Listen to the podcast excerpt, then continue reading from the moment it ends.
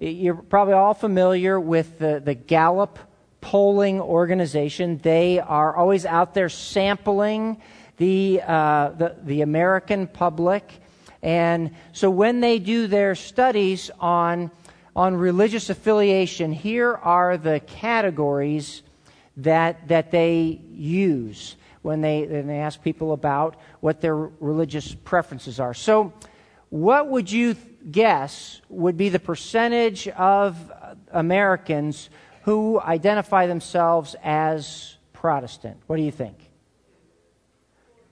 2%, 80, 40, we are all over the board. So who who said 40 over there? Who's Ann McFall, way to nail it. 41%. Okay. There's this other category, Christian non-specific.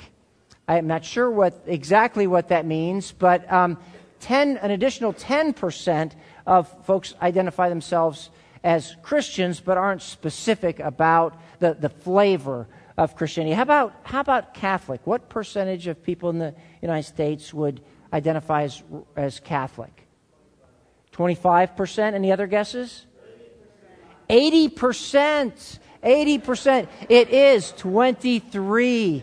23%. There are an additional 8% that express uh, other religious preferences, and 14% have no religious preference. Which of these groups in recent years do you think has been the fastest growing group?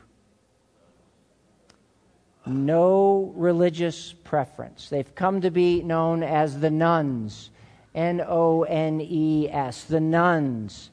In, in some subsets of the population, young adults, for example, uh, closing in on a third self identify as no religious preference.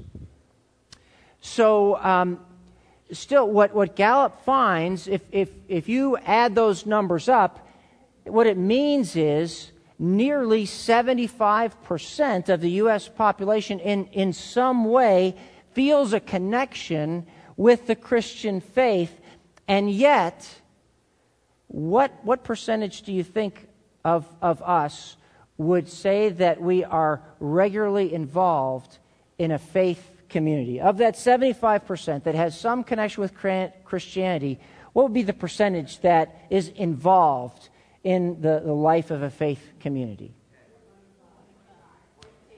Yeah, 40% is the number that self reports going, although Gallup poll and a lot of other research organizations say it's actually more like 25%. We tend to over report our participation, but, but 40% participate. And so when we're trying to figure out, there's this, there's this dichotomy, this disconnect between uh, what, we, what we say we prefer and, and what we actually do. And so I wanted to take us to take a look at this DVD. It's sort of a person on the street interview. It, it took place on a Sunday morning, and the interviewers were asking the people, So, so how come you're not in, in church this morning? And, and here's what they said.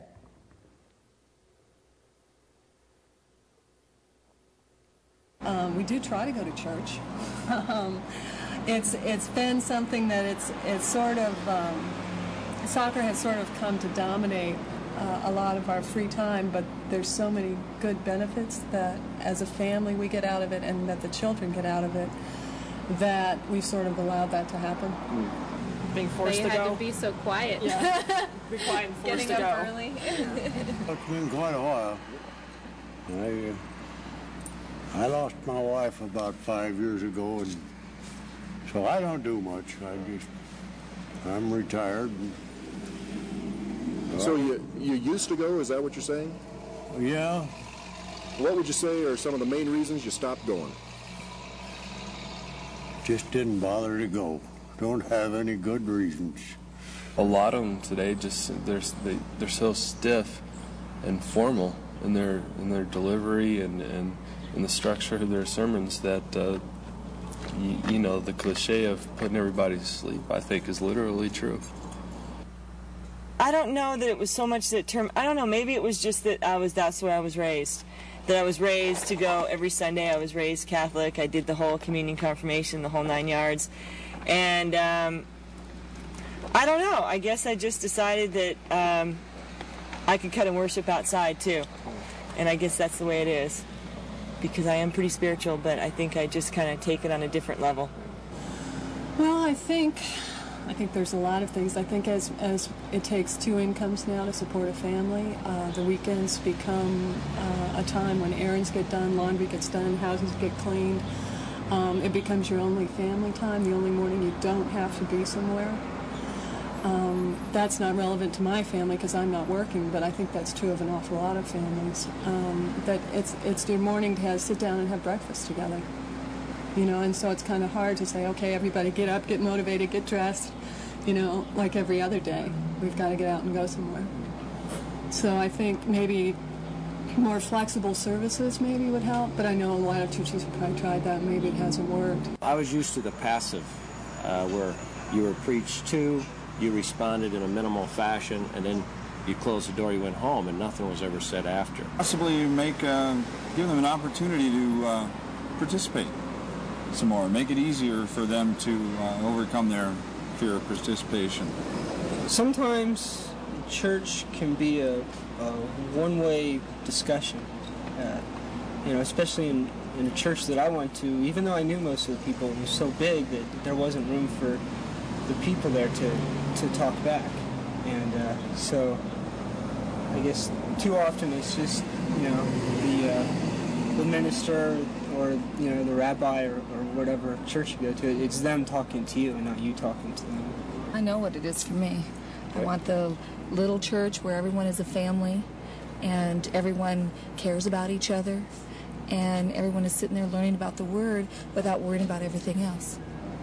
There's there's too much greed in the church going on right now in my opinion and too much I want to be this I want us to be the best church around as opposed to learning about the Lord and growing from it. Have you ever experienced a little church like that? I was raised in a little church like that. What do you suppose has happened in modern times that have made that kind of church rare? I wish I knew. I truly do wish I knew. I haven't found one yet that that uh, since since the little church I grew up in that was like that again. Everyone seems to just want to be bigger and better than the other than the other church, and I don't think that's what church is about. It should be a place for fellowship.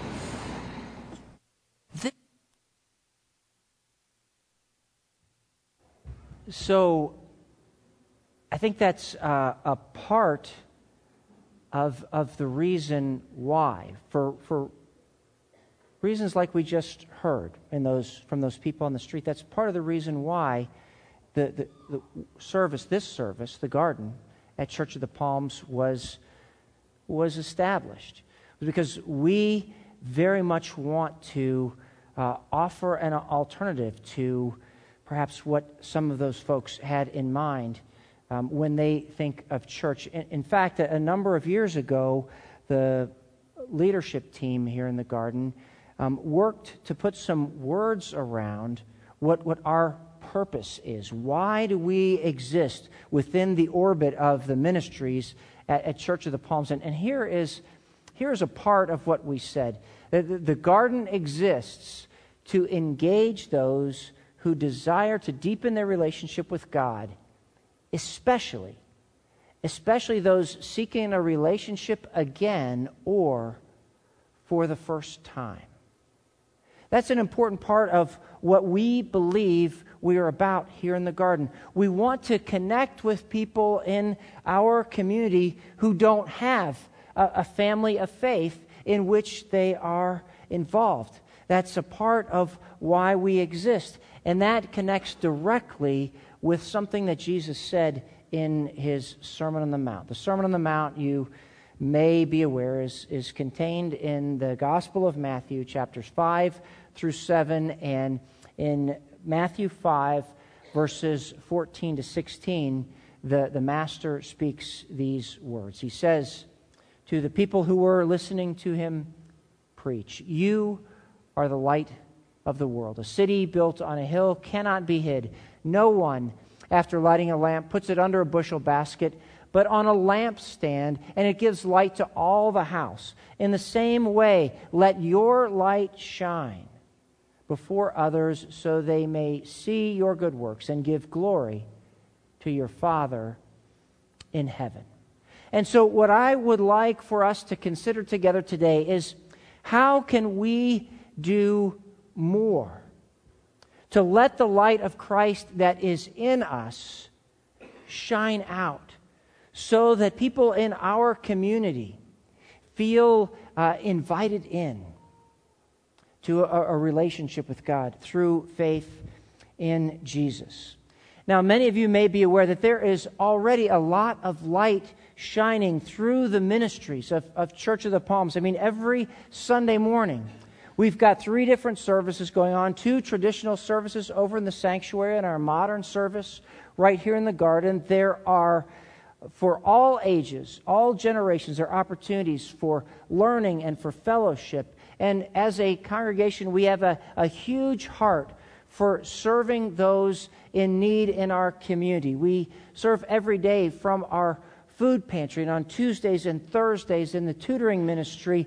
And this is an, an image from uh, praying during the Day of Hope with a, a family from uh, our community in need, helping the children to get ready for school. And there are so many other ways that the light of Christ shines out from what we are about here at Church of the Palms and, yet, in any given week, the majority of people in our community aren't here. They aren't at any church anywhere in Sarasota. They don't have the opportunity to see the light.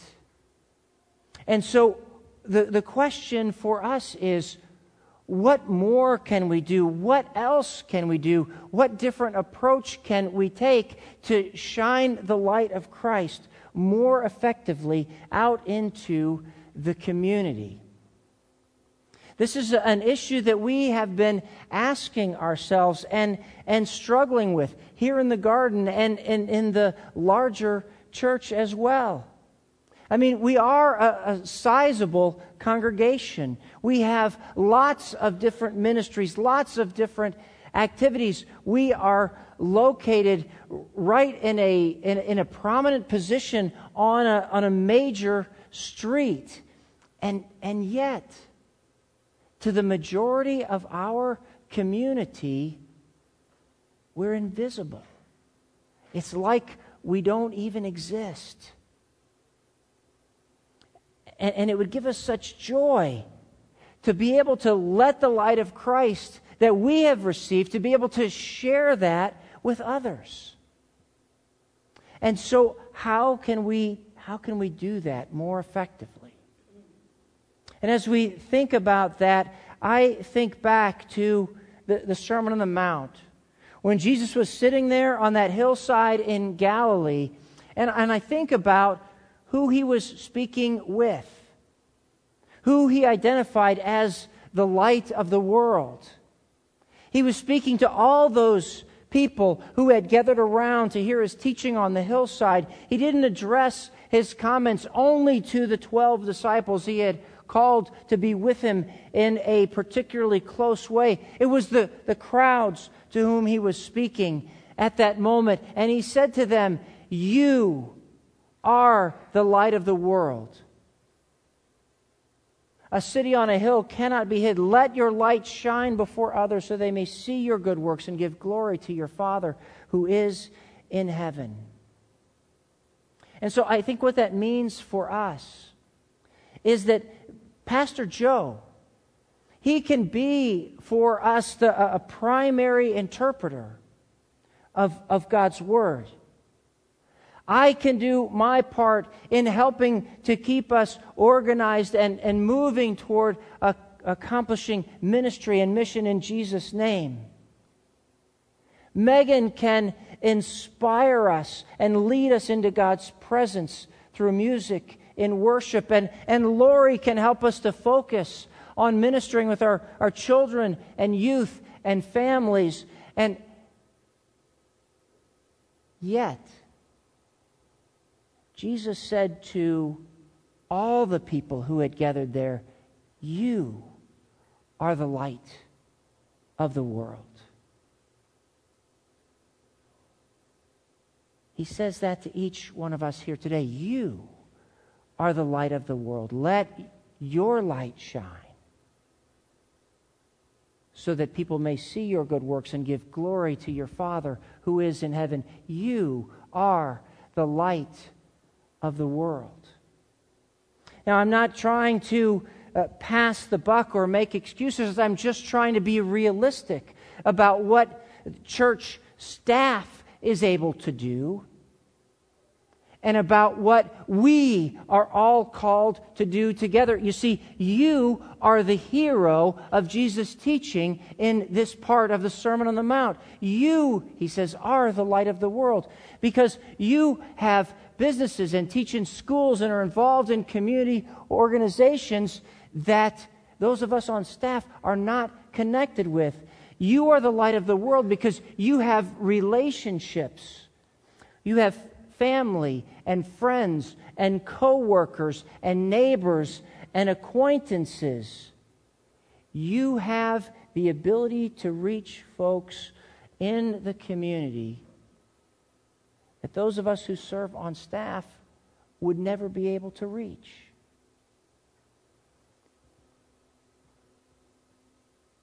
There's a, a, poll by a, a, research organization called Church Growth Incorporated. And the, what they were trying to study was how people come to faith in Jesus. 1%, 1% of people, of Christians, report that they came to faith because of an evangelistic crusade. 3% report that they came to faith through church services and programs. How about pastors? What, do you, what impact do you think pastors have? Should be a big jump, right? Pastors, they should be doing a lot of the heavy lifting. What percentage do you guess? Eight, five, you're in the ballpark. Six percent. What is far and away the biggest influence on people for Christ? Family and friends. 78%. You are the light of the world. And so, in order to provide a, a, structured way an opportunity for you to shine the light of Christ that is within you to people that you know. I, I want to invite you to describe for you a, a ministry opportunity that we are, are going to be uh, expanding. You, many of you may be aware that uh, since July, we have been offering uh, Life Tree Cafe right here in this room just following this service from 10:15 to 11:15. Now, some of you may not know what Life Tree Cafe is about. It's uh, it's it's not a restaurant kind of cafe. It's more of a conversation kind of cafe. It's a, a place to have conversations about interesting topics in a warm, non judgmental atmosphere. And what we believe God is leading us to is just within the next few weeks to um, move to add, not, not move, to add another Life Tree location in the community. Tuesday evenings, 7 o'clock to 8 o'clock, in the Nightlife Center down on Stickney Point Road, we will begin offering a community branch of the Life Tree Cafe. And instead of me telling you about it, I wanted to invite a couple of the folks who have served as, as hosts for Life Tree uh, during the time we've been here. And so, Paul Martin and Cindy Hedgepeth, if you would come up, and uh, the, the, hosts are the, they're the ones who sort of lead the conversation. They they facilitate what happens around the tables at Life Tree Cafe. And so I asked Cindy and Paul if they might share a, a little bit about what they have seen the impact of Life Tree has been and maybe can be. Would you talk a little bit about that? Want me go first? Sure. Okay. Um, I've really enjoyed getting to be one of the hosts as well as participants of Lifetree and see the sharing and get to know people here in our congregation at a, at a deeper level. Um, I think my most memorable, um, they were actually have all been quite memorable topic wise, but uh, was when we did um, science versus religion, and then the byline was can the two peacefully coexist? So when we were leading that, we were watching because um, you watch DVDs and there's small group conversations and a lot of breakouts and large large group conversations. So things were rolling right along, and we had been watching this one um, fella. He's the curator of rights from the Vatican in Rome. He happens to be an American. His name is Brother Guy, but he is a doctor, so we couldn't figure out whether to call him Doctor Brother or Brother Doctor. But he's a research physicist. So here's this really huge brain person as a science guy, but a man of faith. So we were dialoguing about that, and oftentimes you'll see people really moved by the conversation and really engaged in it. Sometimes you see a little body language because people are of different opinions, and, and things were really going very smoothly. And one of the folks, actually, he, he attends this service, um, put this hand up and made a comment and said, You know, this is really interesting, but all Christians here, we all sort of see this from the same perspective. And we can't say all sessions to people volunteer that, but it happened to be at that time. So, so we, you know, we were saying, well, that, that is true because we're here in a church. So a lot of us on that topic had a very similar opinion. Um, but then we talked about how, well, this is something, you know, when we leave here and we take it out to be able to dialogue with family or friends or people that we know who might have a different opinion on the topic. But it was a, it was a aha kind of confirming moment for us at Lifetree that, yeah, a lot of us are of the same brand here but, um, but we've got a great opportunity with the topics maybe to reach other people. Yeah, and so and so Lifetree is it's really its target. We started it here, but Lifetree is is designed. It's intended for people who don't necessarily come from a, a, a Christian perspective. It's designed to be a safe, hospitable place to have the kind of conversations that Cindy is is talking about. So, Paul, what about your experience? Thanks, Bruce. I'd like to maybe share from a little bit more personal perspective of how a Lifetree episode touched my life. Um, it wasn't one that I led, although it could have been. Interesting because you really get into the scripts as they're given. But you know, as Cindy and Bruce have talked about, it's a way to bring people into relationship with Christ. But I think, as Bruce mentioned in the message, that there's also an opportunity here to bring people who are disconnected from God back into relationship with Christ. There are a lot of different reasons that people can get disconnected from God, and you know we saw some of that in the video earlier. Um, what I love about Lifetree is that I've seen it work in, in the people who have attended, and I've seen it work in my own life that God uses it as a way to kind of sneak up on you when you weren't expecting it. You know, you're not quite sure what the punchline is, but you get to it and boom, and it grabs you and pulls you in. A few weeks back, the topic was broken dreams.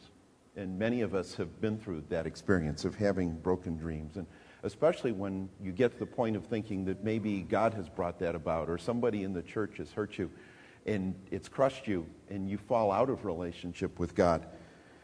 And um, it's easy to turn your back on God at that point. And I know I've been through experiences in my own life that hurt very deeply, and some of them were brought about by churches or people in the church. And it would have been really easy for me to walk away and say, okay, enough. You know, I don't need that anymore. God's been faithful. He's kind of dragged me back and hasn't let me get away with that. Um, but I know a lot of people have. And um, I went through a very deeply hurting experience a few years ago from a church, and you know, God brought us here, and it's been a place of healing, and I'm thankful for that. Um, and I thought that I dealt with it, and I wanted to close the door on it and be done with it and not have to deal with it anymore. And then this episode of Lifetree popped up, and I thought, you know, God, I'd just as soon not have to deal with this anymore. Do I really have to go through this again? And as I watched the video and participated in the discussions, it was an opportunity for some of that emotion and some of that hurt to come back up again. And, and I really was somewhat uncomfortable with that at first. And then I realized that through the discussion, and especially through the continuing discussions afterwards, as people prayed with me and affirmed me and I realized that God was at work, I was able to come to a whole deeper level of healing because God brought it back up again. So God snuck up on me, and it was a good thing. The, um, the motto of Life Tree Cafe is that God is here ready to connect with us in a new and fresh way. And in my life and in many others, he does exactly that. Thank you very much, Paul and Cindy. And so, so you, I mean, you can hear that, you know, sometimes the reality is the church has hurt people. And so there are folks who aren't in any church because they feel like it's a dangerous place. But the, th- the beauty of Life Tree is, as Paul said, the, the motto, which is spoken each week, is You are welcome just as you are. Your thoughts are welcome, your doubts are welcome. We're all in this together. And God is here, ready to connect with you in a fresh way. And so, in, in the last few months, we've, we've gotten to engage such topics as toxic faith when religion goes bad, or broken trust. What do you do when someone who is close to you has hurt you deeply? Today, after this service, Megan will be leading, will be hosting a discussion on secrets of contentment. And next month, one of the topics will be is there only one way to God? All of these conversations, facilitated, done in a warm and hospitable way, uh, around tables, and in that, uh, in that non judgmental environment. And so,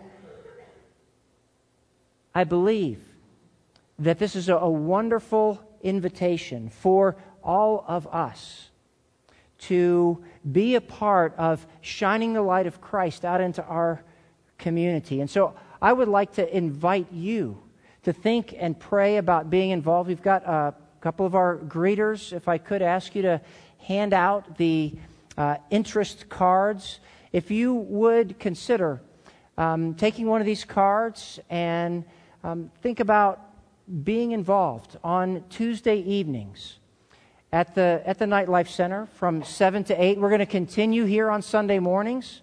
Come and check it out here. But, but really, that, that Tuesday evening time would be a, an opportunity, would be a venue.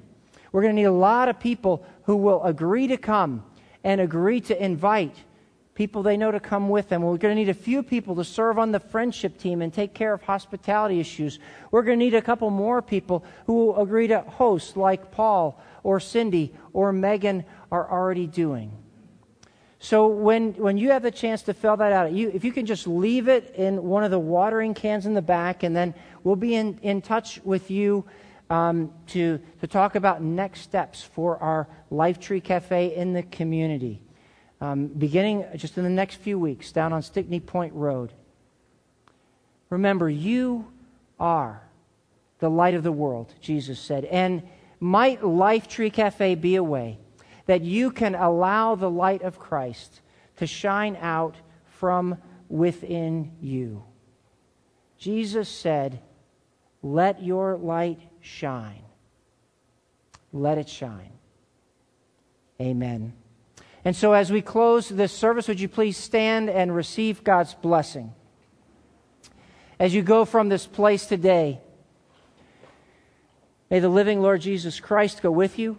May he go above you to watch over you, behind you to encourage you, beside you to befriend you, within you to give you peace, and before you to show you the way now and forever. Amen.